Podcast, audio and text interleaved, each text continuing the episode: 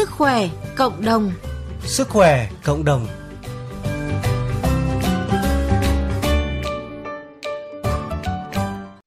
Các bạn thân mến, đã bao giờ bạn phải chật vật để giơ tay chải đầu, mặc áo chui cổ hay thậm chí là kỳ lưng do cảm giác đau vùng quanh khớp vai?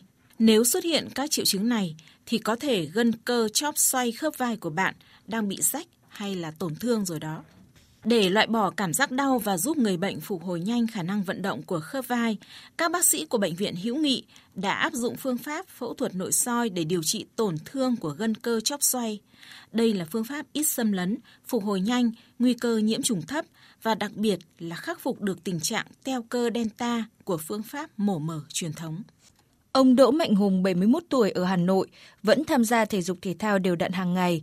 Tuy nhiên, mỗi lần giơ tay lên cao hay xách đồ vật hơi nặng một chút, ông cảm thấy cánh tay trái của mình yếu hơn bên tay phải. Kèm theo đó là cảm giác đau vùng quanh khớp vai. Chịu đựng cảm giác đau khó chịu đó khoảng hai tháng, ông Hùng mới đi khám. Chụp cộng tử nói là cái gân ở cái khớp vai nó bị rách, nên chỉ định là khuyến cáo là nên mổ.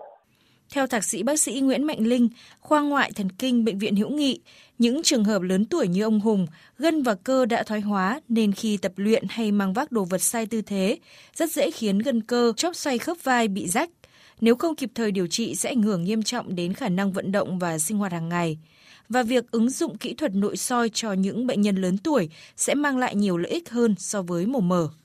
Ưu điểm của phương pháp này thứ nhất là đường mổ rất là nhỏ, một đường mổ chỉ vài mm thôi. So với trước kia được mổ mở người ta phải mổ khoảng độ mười phân. Như vậy thì can xâm lấn thì là xâm lấn tối thiểu, hạn chế tổn thương những cái mô mềm xung quanh. Vì vậy thì nhất là tỷ lệ nhiễm trùng thấp này, thẩm mỹ cao hơn này. Đồng thời là khi mà mổ mở trước đây ấy, thì người ta sẽ phải tách cái cơ delta này, chính là cái ụ vai này, cái bắp tay này. Thì nó có một biến chứng đó là cái, có thể gây teo cơ ở delta này. Thì một nội soi thì không gặp cái biến chứng như vậy. Nơi mổ nội soi can thiệp tối thiểu như vậy thì bệnh nhân cũng đỡ đau hơn và có chi phối chức năng nó cũng dễ dàng hơn so với mổ.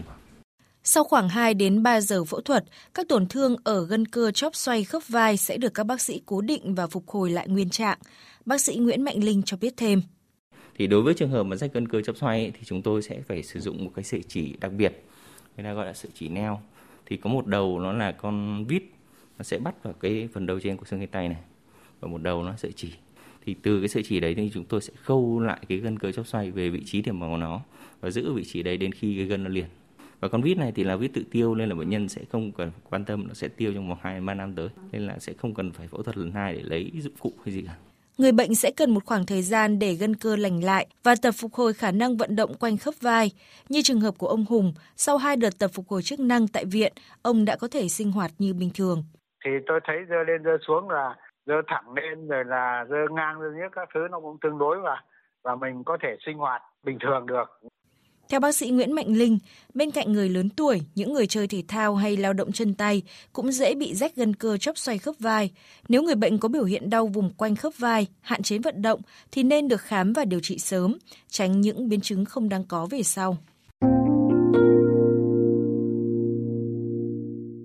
Chương trình Sức khỏe cộng đồng hôm nay đến đây là hết. Chương trình do Ánh Tuyết và Phương Thảo thực hiện. Xin chào và hẹn gặp lại các bạn trong các chương trình sau trên kênh vê o vê hai của Đài Tiếng Nói Việt Nam.